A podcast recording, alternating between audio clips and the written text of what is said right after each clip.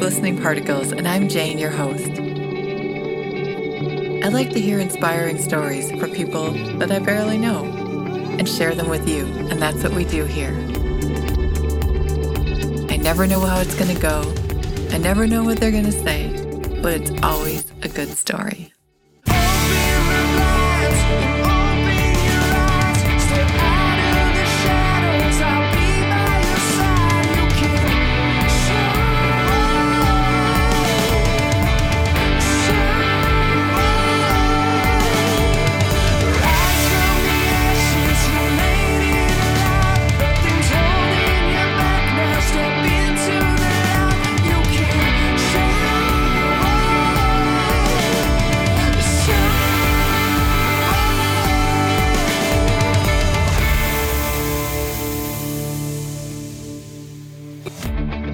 We get started, are you thinking about joining the ranks of podcasters? If so, let me give a shout out to Blubrry, who is part of how this show is here today. They make it so easy with their PowerPress plugin. Each show is effortlessly linked to iTunes, Google, Stitcher, and more. Even better, they have five star support with Mike to get everything humming along. Go to blubrry.com, that's B L U B R R Y, and use promo code LISTEN to get your free month trial.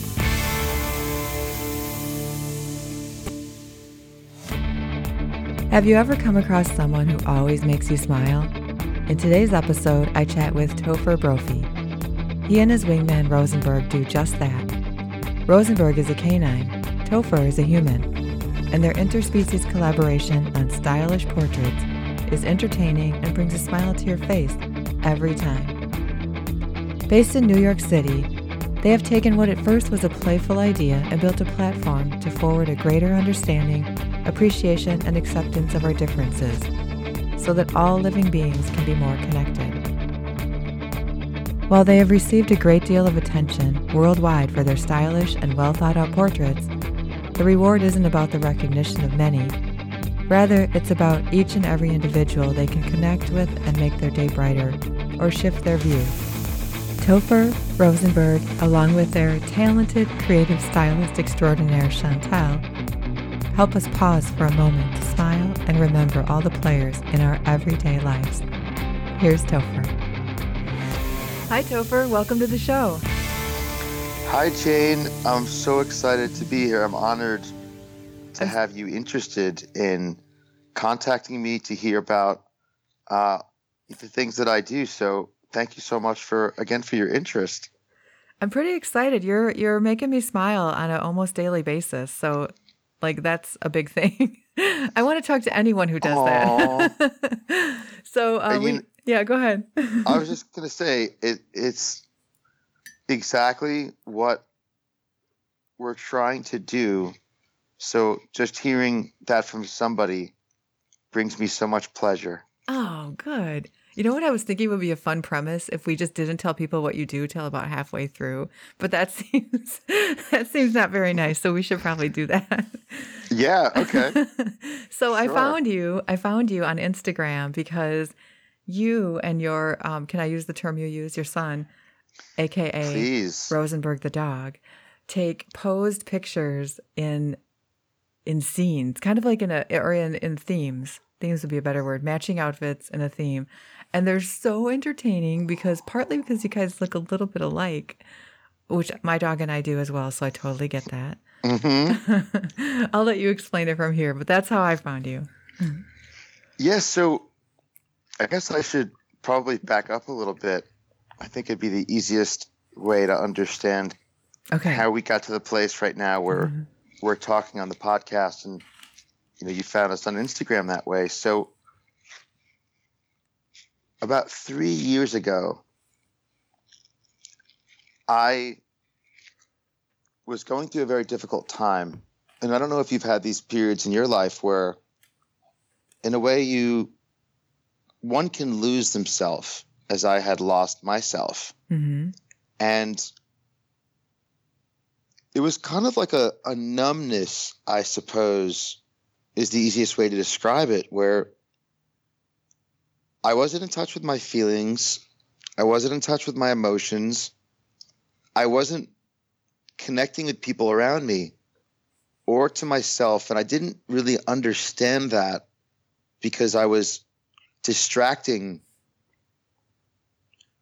myself with other things and I was obsessed with other things and the biggest thing that I used for the distraction was competitive sports.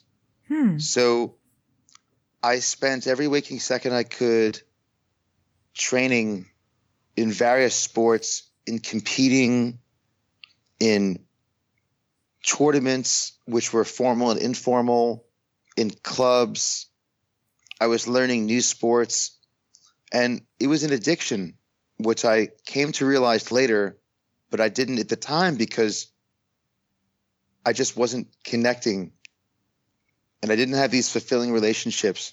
So it went from tennis, rugby, dressage, weightlifting, fencing, polo. And this is all training. like what what period of time? How long was this all happening in? Well, like, I had was been, the whole life thing, or was this just in that three year window thing? Well, I always played sports growing up, and mm-hmm. I was kind of in competitive environments, and I think there was a bunch of pressure put on me to succeed and to feel pride in channeling the best I could be. Mm-hmm. And I think it started to accumulate when I started to lose touch with myself. And I guess the apex point was when it kind of got a lot worse without realizing it again. And I pushed myself so hard that I herniated a disc between my back and my neck. Okay. And I don't know if you've had back problems or neck problems before, mm-hmm. But they're quite debilitating in the sense that you really can't move around a lot. And it's not something you can forget about because you're constantly in pain. Mm-hmm. So it changes and shocks your entire system and your lifestyle. So at that point, I, I had to go to, you know, a back specialist, an orthopedist, and a neurologist. And they mm-hmm. both had said to me after getting MRIs and all kinds of tests that it's a herniated disc. And if I didn't stop what I was doing immediately, mm-hmm. I would need to have some very serious surgery. Okay. Um, which was quite frightening. So I, of course, I had to stop and I was in so much pain. And during that time, I kind of realized what I didn't realize before is that I just wasn't in touch with my emotions and I didn't understand myself. I think it's called dysthymia in a sense. I think it's the clinical term of it's like a very low level of depression. Okay. Where where you're just kind of like numb and you're functioning, but you're not You're like detached. Really, you're like detached. Yeah. That's a great word for it. Thank right. you for for articulating that. I think a lot of people have that actually. Yeah, I think so too. And we just sometimes just don't know it. Mm-hmm. We don't know it. So, and during that time, I had a lot of time to myself because I didn't have the time that I was dedicating to all these different distractions, mm-hmm, you know, mm-hmm. with sports and competitions.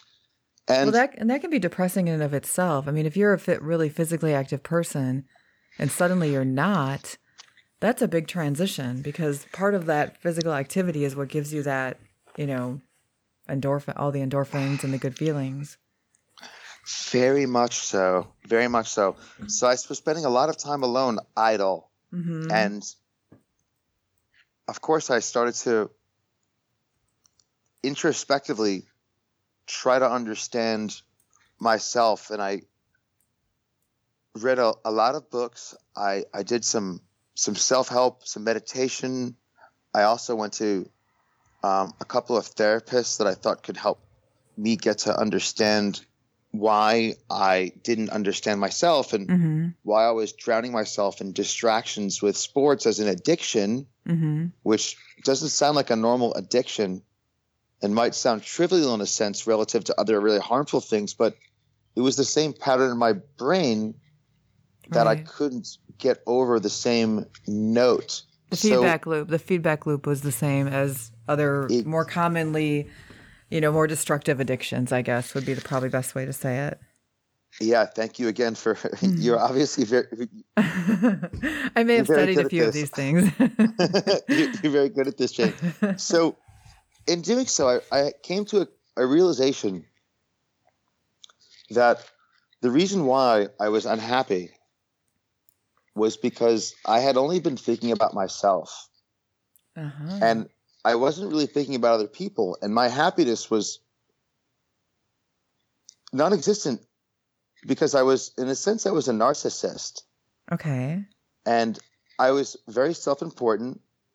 And I just wasn't connecting to other people and thinking about their happiness. So when I came to that conclusion, I started to look around me. And, you know, I'm not a social critic or someone who makes grand statements about society. But when I looked at myself and looked around me, it seemed that there was a lot of other people who kind of had the same problem and maybe didn't realize it or maybe may not realize it. And I think mm-hmm. if you mm-hmm. look at the larger forces going around in the world or the Western world, narcissism is a much bigger problem, arguably an epidemic that, you know, recent political outcomes might also paint a larger picture mm-hmm. uh, of this much bigger issue that I was suffering and had realized it. But to go back to the micro part of it, because I was only thinking about myself, mm-hmm. I knew I needed more responsibility and I needed to care for somebody else. And I was grew up in a household of many pets, of mm-hmm. cats and birds and I realized that I wanted to care for another being and and that's when Rosenberg came into my life and I'll get to the, the next point, but I'll let you ask some questions that you might have from what I said. And that's how I came to being a parent. And that was like three years ago that you.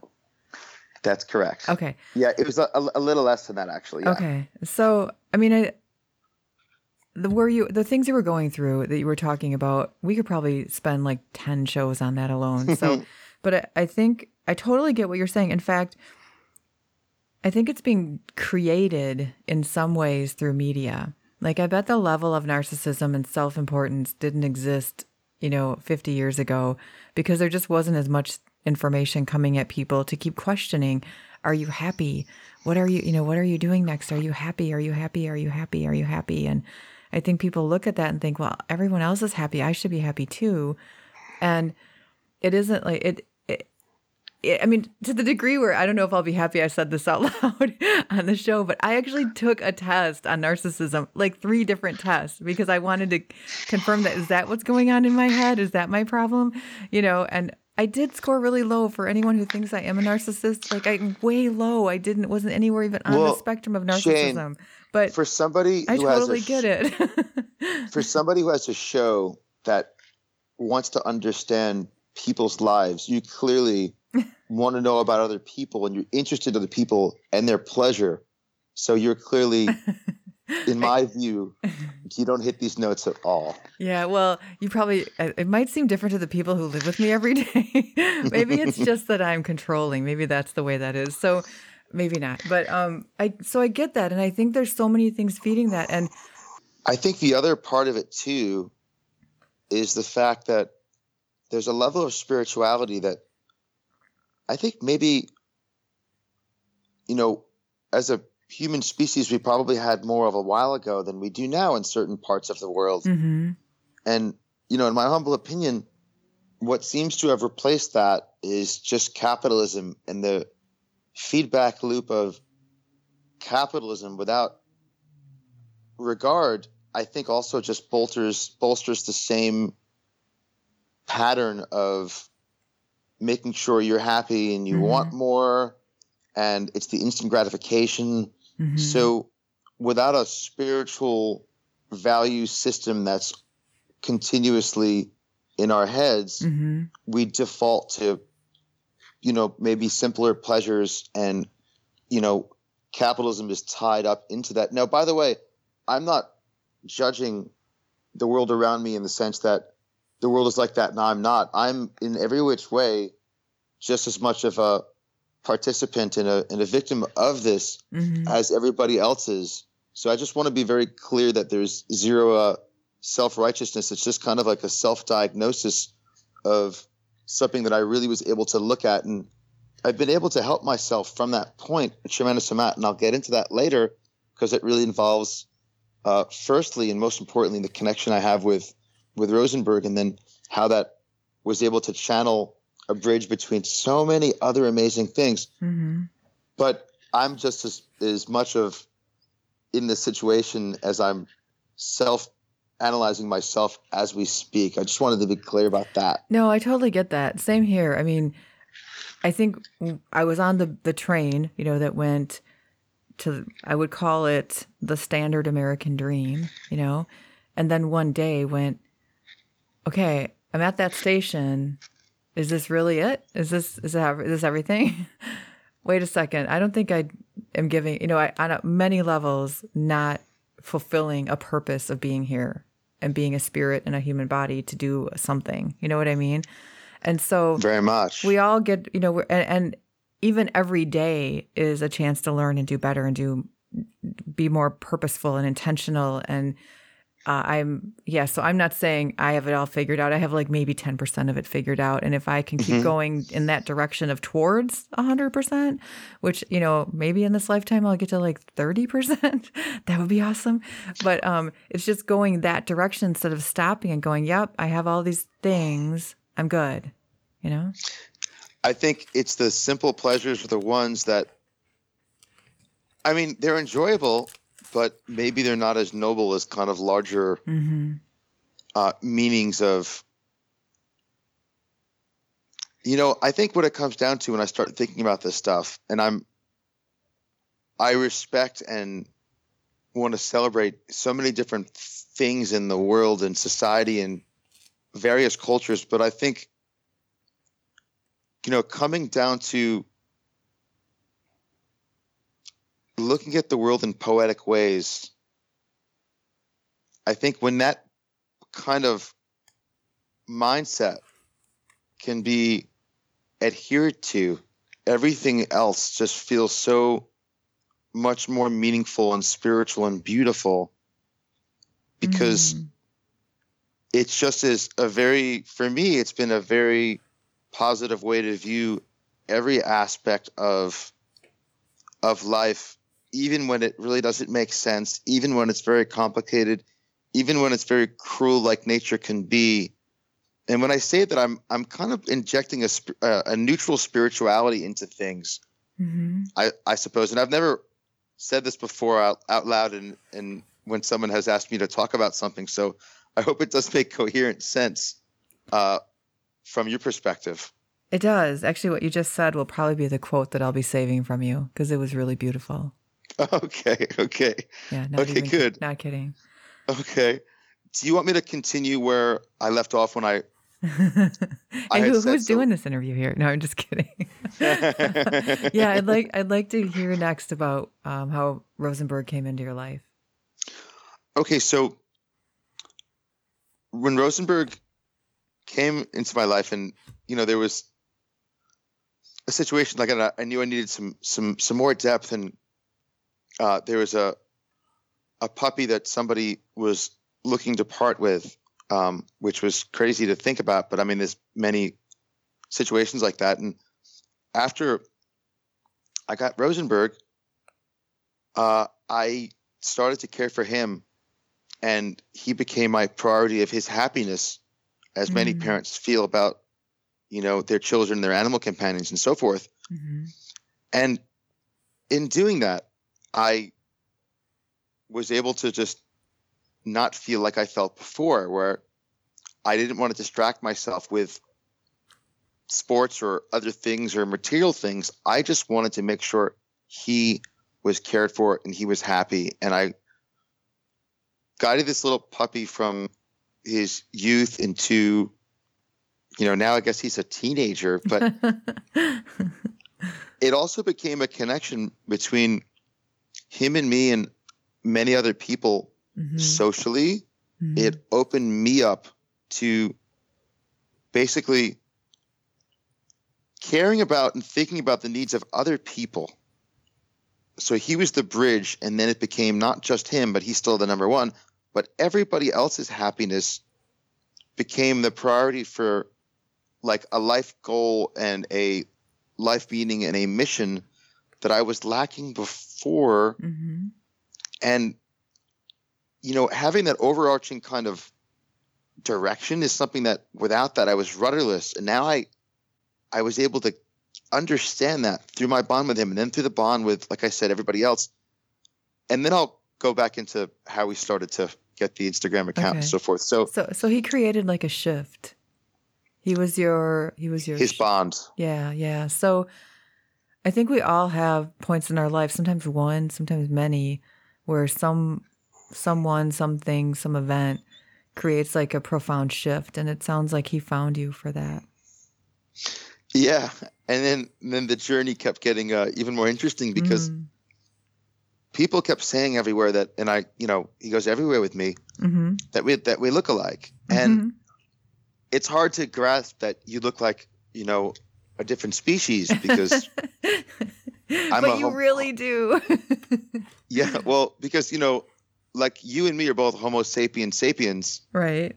And you know, he's a he's a puppy, he's a he's a canine, but all over the place. It happened a bunch. Uh-huh. And first I, I thought nothing of it. Okay, that's silly. and then it it started happening so many times.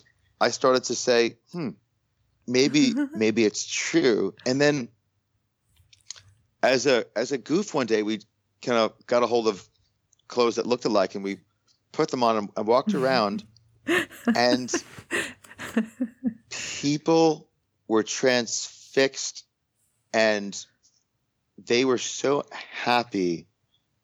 Adults, you know, mm-hmm. older people that were geriatric to little kids and toddlers, it made people joyous. and the looks on their faces were so impactful on me and to Rosenberg because, you know, despite not being a Homo sapien sapien, he still feeds off energy and feeds off people's smiles and he oh for sure. their smiles. They're so intuitive. They're so intuitive. Completely. Yeah you know as a dog parent. So mm-hmm. i then at that point realized that to bring people more happiness which was the the, the life mission i i realized was right for me. And happening to have this beautiful creature who looks like me and dressing alike continue to build this energy field of joy, we needed to dedicate, you know, our lives and our time and our energy to this practice on a much larger scale than just walking around Brooklyn where we live in New York. And we realized social media and photography would be the best route to get the most impact for the world. And that's when we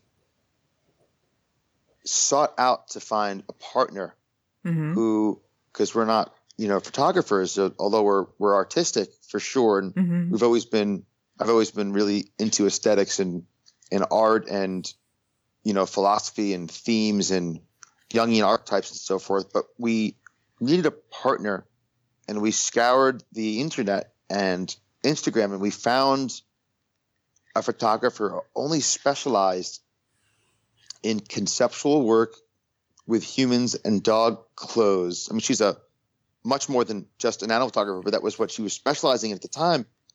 And her name is Chantal Adair, and on her, her Instagram, her her moniker, her handle is the Dog Styler. And we found her just from Instagram, and then she became our partner, our creative director. Oh my gosh, is she in the and, area? Yeah, well, yeah, yeah. So, so we've been working with her ever since. She shot every single photo. Okay. And she's our creative partner. So we can't talk about anything without, you know, talking about her and mm-hmm. how much of a amazing revolutionary in, in, in my viewpoint genius she is with aesthetics, with photography, with angles, with clothing, with um, creativity. Is she in New York though? Yes. Oh my gosh. How crazy is that? Yeah, it um you know the whole thing really I guess was was meant to be this way because mm-hmm. otherwise how could the, all this thing happen in this way and we could be talking about it today. So that's how the Instagram started and that's how the collaboration started and from there that's uh you know I guess that's a good short version of you know how we got to this place. I'm just like like soaking this all in. Such a cool story.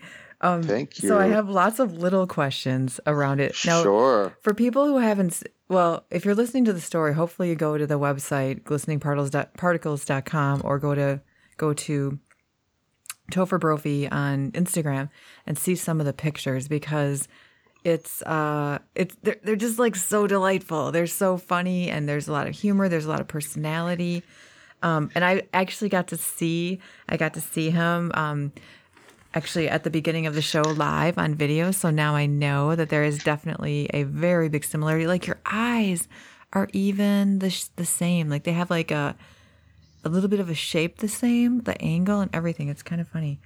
Um did you so did you always have a beard? Um, I've had a beard off and on for some time, so it all depends on the season and. Okay. But yeah, there's been consistently facial hair for you know off and on for a long time for sure. Because long Rosenberg time. has a beard, like a distinct beard. So you have, you know, when you have yeah. your pictures together, it's like, yeah, that is so matchy. And then, um, did was his name Rosenberg when you adopted him, or did you name him that? Well, yeah, I actually, this is going to sound odd, but I just felt like he looked like Rosenberg. I don't have a larger meaning as to how he became Rosenberg. It just was the kind of thing that came into my brain.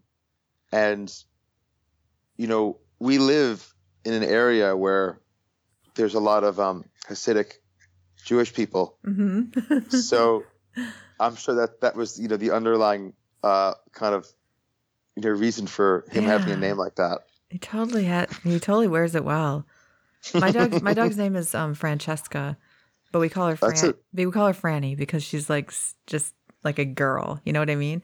But she had to have a fancy name to go back to. So.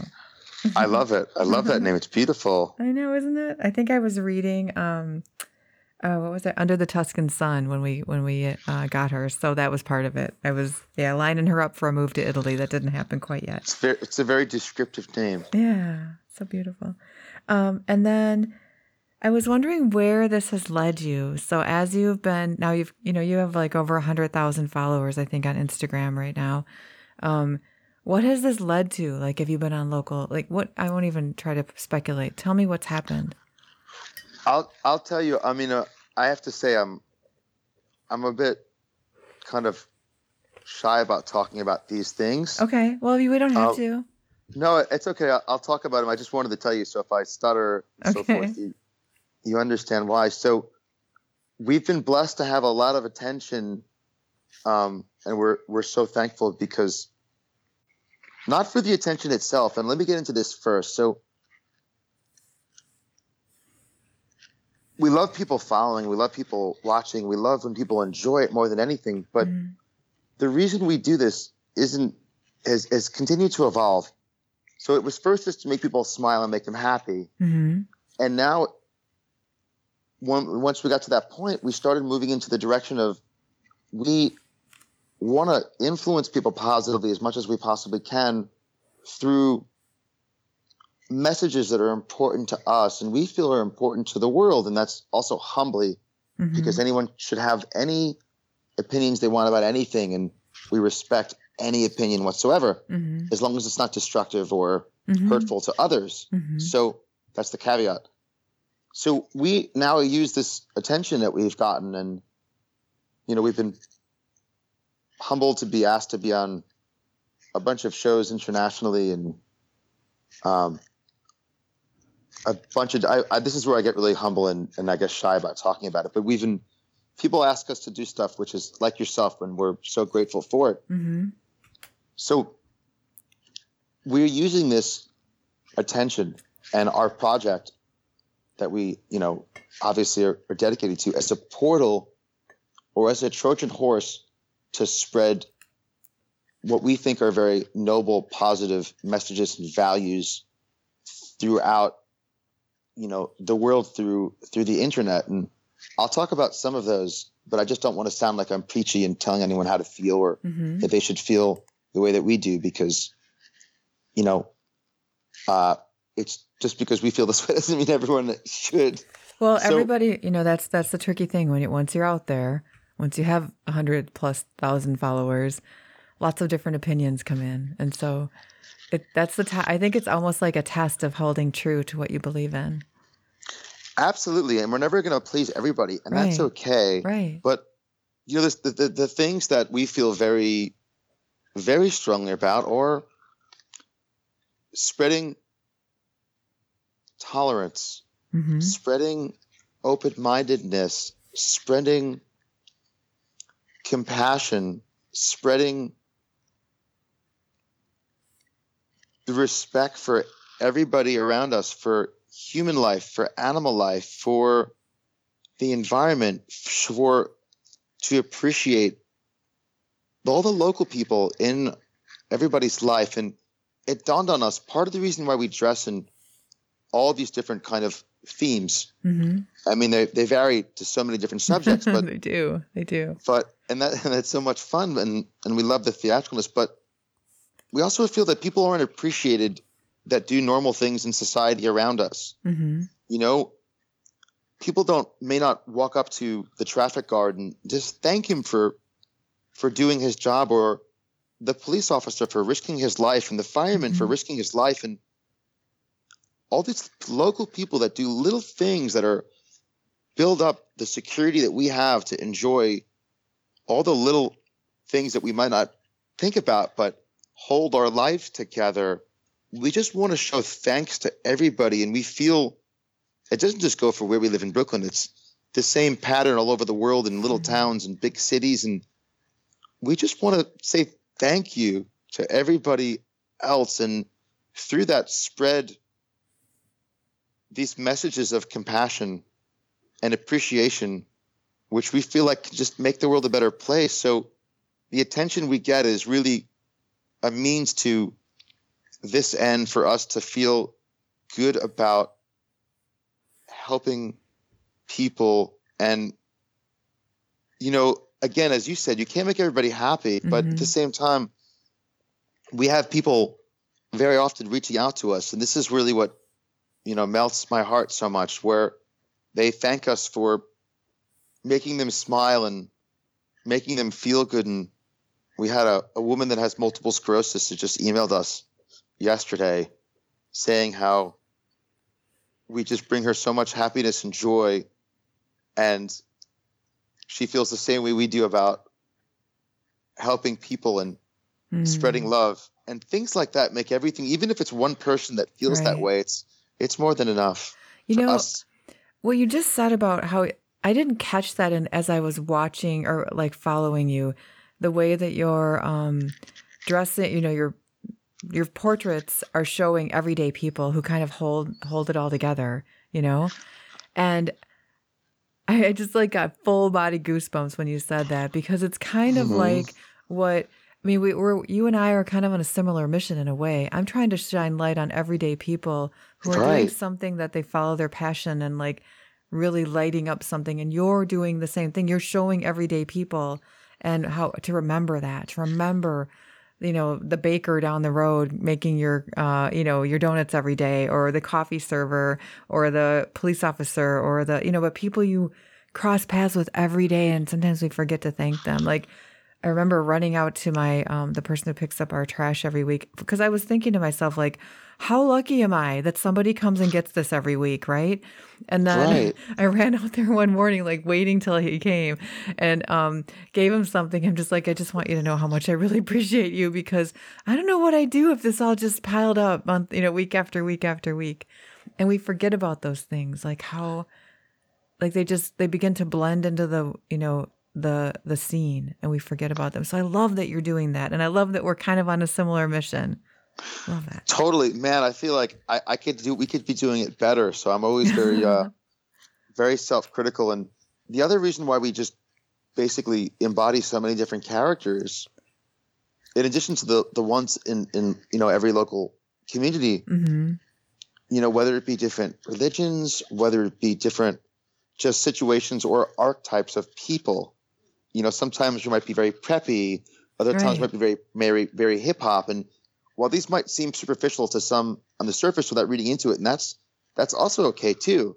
But we're just trying to show that we're all the same. That's what I'm doing too. Oh my god, we seriously. It even. I mean, it, I've said this probably too many times for people who listen to a lot I of. Love them. it. Like everybody, my whole premise of this show. Well, it's world peace at the biggest level, but at the, you know, a step down from that, it's to show that we're all the same. We really just want a couple things out of life, which is to live a joyful life and have a purpose, like, you know, serve something greater, make a difference. And so those two things, that's it. And we're all doing, that's why I want to talk to all these. Oh my gosh, this is so good. That's so, so good. It, it, it, it's very serendipitous. And uh, I, I can totally tell by, you know, the mission of your podcast. So I, we're, we're so psyched to be talking mm-hmm. to you. Now. I know. I know. I'm going to have a reason to go to New York City yet, right? I would love for that. Rosenberg and I and the dog styler would love to meet you. We would yeah. We would love to meet you so much. I I have a few other other things um Yeah, definitely. I, Keep I, going. I, okay, thank you. Sorry, I don't mean to monopolize. Just, no, you're supposed to um, actually. I'm not supposed to. okay, okay. So, you know, one of the other really important things is is animal I mean, this is obviously clear, but is animal companionship and the benefits of animal, animal companionship that have clearly helped me and, and many other people, but I feel like they're not articulated this way.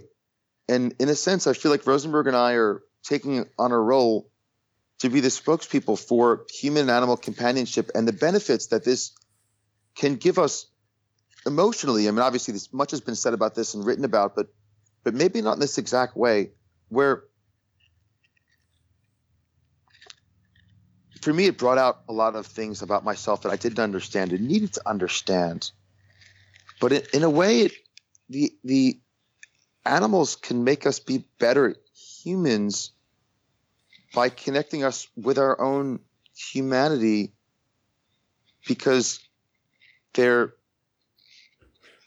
not only beautiful but they're also in the moment where we're not as humans with our big brains and our anxieties and our being able to you know know that we one day are mortal and we're going to die. It, it changes their nature of not being in the moment and not being conscious about the present and they are always in the present so in a sense they're almost always in a sense of a, a you can argue that they've reached nirvana in the in that respect, where mm. they're still metaphorically in the garden, and they help us come to that place where we're, you know, being with these big brains. We can never be permanently there.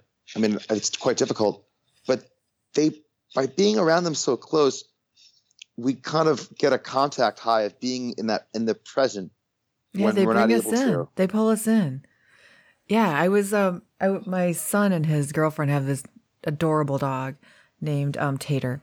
And I was at his house and they were out, uh, he and Tater were out playing in the yard. And I just was so joyful watching them because it pulled me into the present. It took my mind out of where am I going next? What was the day about before?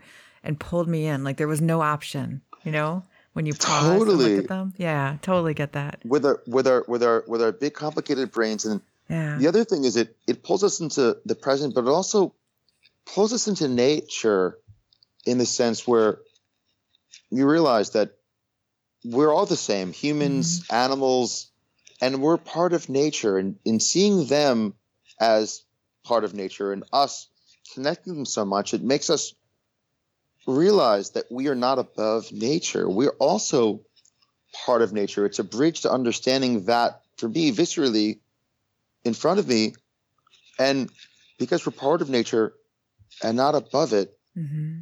we need to take care of it and we need to make sure that we're conserving what we have left of our planet, mm-hmm.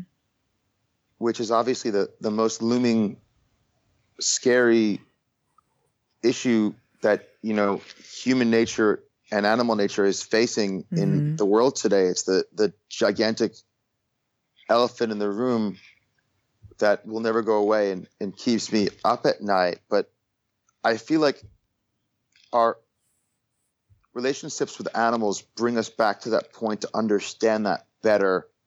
And to me, it's a very important um, part of animal companionship. Overall, I think what it does is it is they expand our hearts. Absolutely. I have a lot of other kind of strong feelings and theories about this too. Some might seem a little lofty, so please uh, I just want to preface that. Oh, we are all about lofty here. Con- continue. Okay. okay. So I also feel that animals, animal companions and, and, and humans in the relationship can be the bridge to understanding the humanity in, in other people, in people that we might not get along with, that we might feel negatively towards. Well, whether it's interpersonal in our local lives or maybe on a much larger scale with international conflicts to some degree where if you picture somebody that you don't like and mm-hmm. maybe that person doesn't like you but you both love your puppies or you both love your hamsters or you both love it could be anything it doesn't have to be a an uh, you know a, a canine but you both love animals and this you're both with these cute fluffy things and you both are taking care of them it humanizes mm-hmm. you it's both connection, it, right it's a connection and a humanization where you might be more apt to put away those strong differences you have and think about the commonalities of all being connected.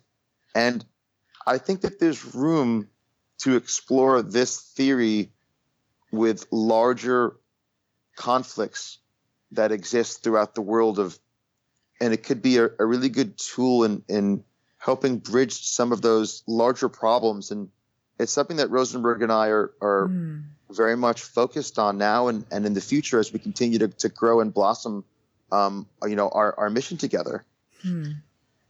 That's amazing. I mean, I'm sort of like stuck in that whole that whole thought right now.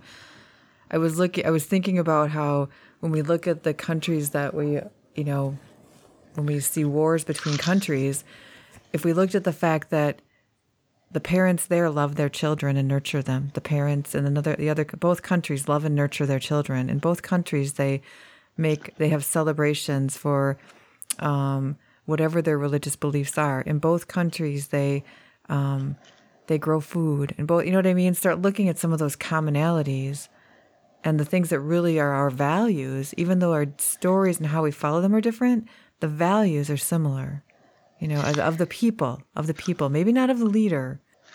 I think the more ways we can relate to each other, mm-hmm.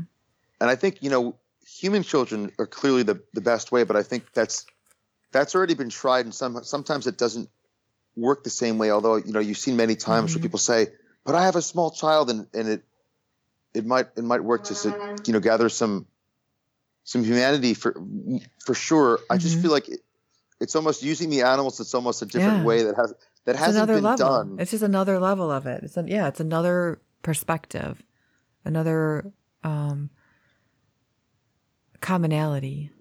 Oh, I like it. I like it's it's a you have some good ideas, some great ideas. thank, thank you. I'm just you trying know, to wrap my head around it. I'm like, yeah, yeah, uh, yeah. so the other way that that that our animal companions can help us get more in touch with our humanity and you know become better humans and again that's my personal philosophy i don't want to say everyone has to feel that way of course but is the way that they treat us and what they're comprised of they they don't judge us based on superficial things that you know we judge each other on and when i say we again i'm talking about everybody mm-hmm. myself included i'm i'm very much a Homo sapien sapien, but they don't care how much money we make. They don't care what color our skin is. They don't care what religion we pray to, what holidays we celebrate. They don't care what politician we vote for. All they care about is how we treat them. And if we love them, they love us back. And it's something that I've started talk, calling their system of values is a love meritocracy. That, you know, that's how they view and how they behave. And I think we could learn a lot from that as as Homo sapiens, particularly right now. I think you have a lot going on here. Thank you. No, seriously, as you were saying that, I was thinking that's what I need to learn how to do love like my dog, right? Love like my dog, love like Franny. It's it's just it's a again it's a constant kind of helper for us when yeah. when I think you know we all need it. We're you know we have very big brains and we have a lot of technology and a lot of gadgets and a lot of distractions and a lot of things happening mm-hmm. in the mm-hmm. world right now and a lot of things on the news and you know everybody needs help i mean our our animal companions need help need help as well they depend on us mm-hmm.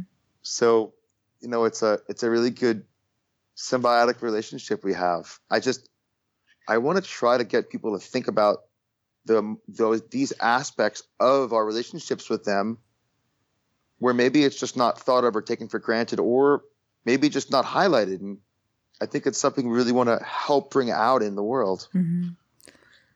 i think it's really amazing and impressive. And i don't i don't i'm not trying to like overdo this but it's amazing and impressive to me that you took what was something that was sort of more let's make people smile and then build or you're building a foundational purpose around it. It's like now I have a platform. Now I'm going to say, now I'm going to, you know, make the world a better place. Use it for the right purpose, right? It's Thank you. You know, we, we have so much to so much to do and we're very energized by it and we have, you know, a lot of stuff ahead of us that we want to continue to to fine tune and, and, and get our messaging out and and help people. So we're you know, we're we're just getting started. So what's your next step? Like what's the next big thing that you're go- going after to get your message out? So we're going to be focusing a lot more on partnering up with charities and people that champion charities. Mm-hmm. So we're getting exposure for groups in need and organizations that are looking to basically have more exposure, raise funding for charitable causes, and there's so many of these things that we that we love. And we recently um, did a collaboration with an amazing, talented, sweet man named actor named Alan Cumming, who turned us on to the UN Refugee Agency and obviously it's a quite a applicable time given the amount of refugees in the world right now. And mm-hmm. we talked to him and we interviewed him and we cast exposure and, and made a donation to this amazing organization that basically takes refugees all over the world that don't have anywhere to go that are in danger mm-hmm. and safeguards them when no one else will take them into their countries and there's been a very unfortunate miscast of what a refugee is you know mm-hmm. in the mm-hmm. narrative of the media and the danger of who they are mm-hmm. they're just people that no one will take in that are in grave danger right they had to leave or they would be dead or something worse i guess that that that's that's exactly it so we're going to continue to to do those types of collaborations mm-hmm. and gain exposure and help gain funding for organizations in need that are doing you know amazing things like that um, it, it's interesting that we're on this topic. Like, I didn't coming into this call, I didn't realize this is where it was going to go, but it's been a utterly delightful surprise. So I'm really happy with Aww. every bit of it. But last night at dinner, uh, my family was here, and we were we were actually talking about one of the challenges that I'm feeling right now is there's so many places I want to help and do something for, like so many causes and places and um, issues and things like that. And for most of my life, I just sort of was in my own bubble of, you know, what am I going to make for dinner? You know what I mean? Like not of thinking course, about anything. Yeah. But now that I'm uh, both exposing myself to more things, like getting out there and seeing more things, and then connecting with more people who are doing things to help all these causes, it's almost like even a greater thing because I don't know. I get to the point where there's so many things, or some of them are so horrific, I can't even look. You know what I mean? Like that's so bad, I can't even put my head in that space for like a second because understandably but, so. But what I want to do is, sometimes I'm finally getting to the point where I'm thinking maybe what I need to do is pick one and laser focus on that so that at least I know that I'm contributing in some way, you know, like doing something. Do you find that too? Like there's so many things. Like, how do you focus? Absolutely. It's very, very intimidating the amount of mm-hmm. amazing causes out there that need help. Like climate sure. change, climate change, and the dogs in China, and the shark fins, and the plastics in the ocean, and the flip flops coming to shore. And, you know, like that's just the first five that fell in my head in the last day.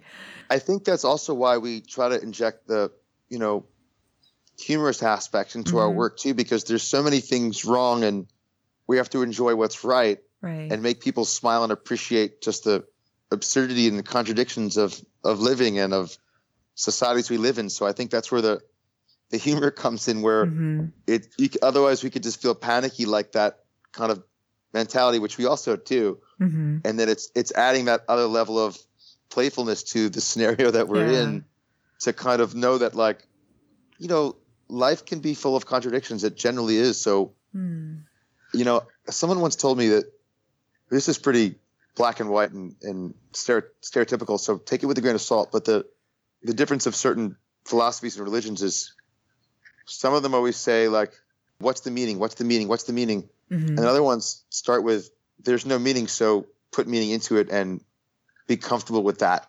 And that's kind of I feel like where we're at, putting meaning right. in everything and knowing that you know there's no definitive one, so they're all beautiful, but have that playful spirit about putting meaning in something that you know needs to have the this kind of a of a feeling and essence in poetry, and that's what makes it pleasurable. Mm-hmm.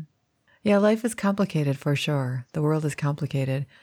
So I, I think where I fall back to, where I like when I get when I get into that moment of panic of like, where can I help? I go back and say and decide that it is kind of black and white. It's like there's this I can bring light to the world or I can bring darkness. So the more I can do to shed light, bring light, share light, that's my platform right there. And so, and that's why yeah, and that's why looking at things in, in a poetic or spiritual way is, mm-hmm. is just I mean, look, we could all look at things scientifically and, and, and come down to that really rational part of our brains, but right but how much fun is that? Where's right. the romantic? I know. I don't like going there at all. yeah, I kind of like staying up in the yeah, floating. Where's the romanticism there? Right. You know, it's like you know. I I think I've I've read a lot of psychology books mm-hmm. lately. So listen, Sigmund Freud's a very smart man. Was a very smart man, but Carl Jung had a lot more fun. That's a good way to look at it. That's a good. You know, yeah. I I think. uh that's it's just a more pleasurable way to look at things and and enjoy them mm-hmm. and not mm-hmm. and not be sticks in the mud about it you know mm-hmm. yeah that's the only way we're going to make the change because sticks in the mud get are stuck in the mud right they're stuck right in the mud jane so um, what's we're getting we're getting close to the end here so there's a couple of things um, i want to make sure we we do um, what sure. is is there something is there another piece that you really wanted to be sure to share on the show I feel like I've. I sorry, I monopolized a little bit earlier on. I, I feel like I, I got some really great things out. I feel, I mm-hmm. feel really happy. Um, and again, lucky to have you interested in, in myself and Rosenberg. I, yeah, there was one other thing. I, yeah, I knew there was. I, I could feel it. I could feel it. I feel that, you know, there's so many of us, millions and millions of, of people in the world, billions that have animal companions. And, you know, if someone doesn't like animals, that's also cool. You're entitled to have your opinion of, mm-hmm. of anything, but it's important to note that you know we've been codependent on animals for almost as long as human beings have been recorded in in the world. mm-hmm. and we've adapted to them. Arguably, we have actually evolutionarily adapted to them, and they've also adapted to us. Mm-hmm. Clearly, you know, um, I think canines are the easiest, easiest example of that. But with this codependency and help that we've done, we've had for so many thousands and thousands, and thousands of years. I mean, they were our alarm systems. They've been our hunting partners. You know, there's many, many other aspects that they've helped us get to where we are as Homo sapiens sapiens. Some people think it's silly to call your animal companion your son or your daughter or your brother. And as a kid, I grew up with three, well, four siblings. You know, mm-hmm. three of them were were animals, and the other one was a Homo sapien. But mm-hmm. To to refer to them as our family members is a very important, and I think for me clearly acceptable thing to do, and people shouldn't feel embarrassed about doing that because of the large impact they've had on us as a species. And I just don't want anyone to feel embarrassed or shy to to say that and to feel that. And I just want to empower people mm-hmm. that, you know, it's okay to have that phraseology and to think that way and feel that way, not to take anything away from our Homo sapien family, which I couldn't love any more dearly. Um, you know, Rosenberg and I are very also interested in, you know, continuing and evolving into being the spokespeople for, or spokesperson and animal companion for interspecies parenting, you know, which is a term that might sound funny, but I don't think it's been used in this context before. And we want to be the spokespeople for you know this specific understanding of the relationship in society as much as we can. We think it's just mm. beautiful and and it, it, shouldn't be avoided or it shouldn't be swept under the rug. It should be championed. Well, I think you're doing a really great job at that. Thank you. And you're a great example of it. And I think there are millions of people in the world who have the same uh, and similar relationships and the way that they view their animal companions our family included. Boy, you should have seen the kids when her Franny was really sick recently, like really, really, oh, really no. sick. Yeah, she. And she how's was. she now? She's well. She um. What happened? She's about. She's a little over twelve, and she, which she normally doesn't eat anything off the, off the counter or stoves, and she. I left some chicken thighs with the skin and the bones and the coconut oil on the stove. They were covered and I didn't get back to them, and she ate them all. There were five of them, and she got pancreatitis. She was really sick. She almost didn't make it, actually. Oh my god, that is so scary. Yeah, last week, she was in the uh, vet hospital for the oh my like goodness. Days.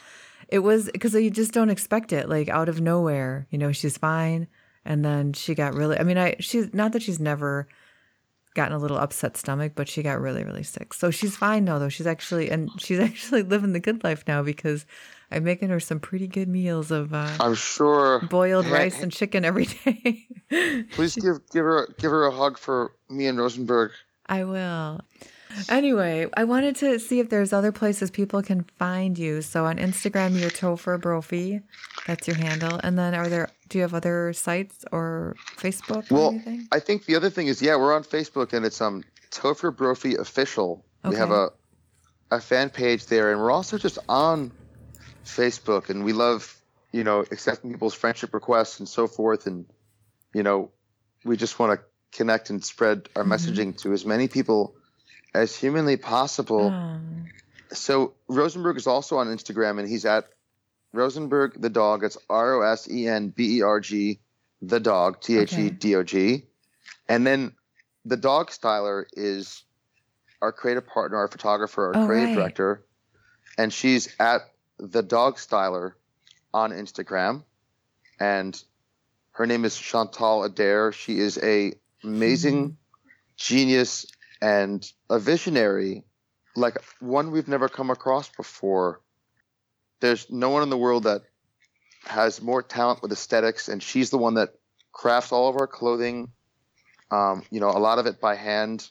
So they make just, you make she makes the costumes. Then they're not things you go to the store and buy. It's a combination of a, a lot of different things, but okay. they're all done through her and fabricated by her through her dexterity wow. and her ingenuity. Wow. So I like to drive everyone to look at the dog styler and okay. and seek her out. She's got a great website as well as having an Instagram. She's really a, a magician and she's incredibly pretty and sweet and smart and there's oh she's like the most wonderful human being I've ever met. Hmm. Well, that's a pretty high accolade, isn't it? mm-hmm. yeah, it is. It is. Mm-hmm. And um, you know, we currently have a bunch of other collaborations that are are yet to come out. So I think um, if people follow us, they'll see some other films and videos that are that are coming really soon. I guess I don't want to. Okay. I'm not supposed to talk about them just yet, but there's a lot of um, Shh. Yeah, l- larger, larger video and film projects that um, should be breaking in the next um, in the next few weeks that we're very excited about. Oh, very cool. I I just want to thank you from the bottom of my mm. heart for being interested in us And for being interested in people and for spreading so many great values throughout the world and doing it for the end of helping people and making the world a better place. It's it's such a special thing that you do. So, oh, thank you. Know, you. Rosenberg and I really appreciate you, mm. Jane.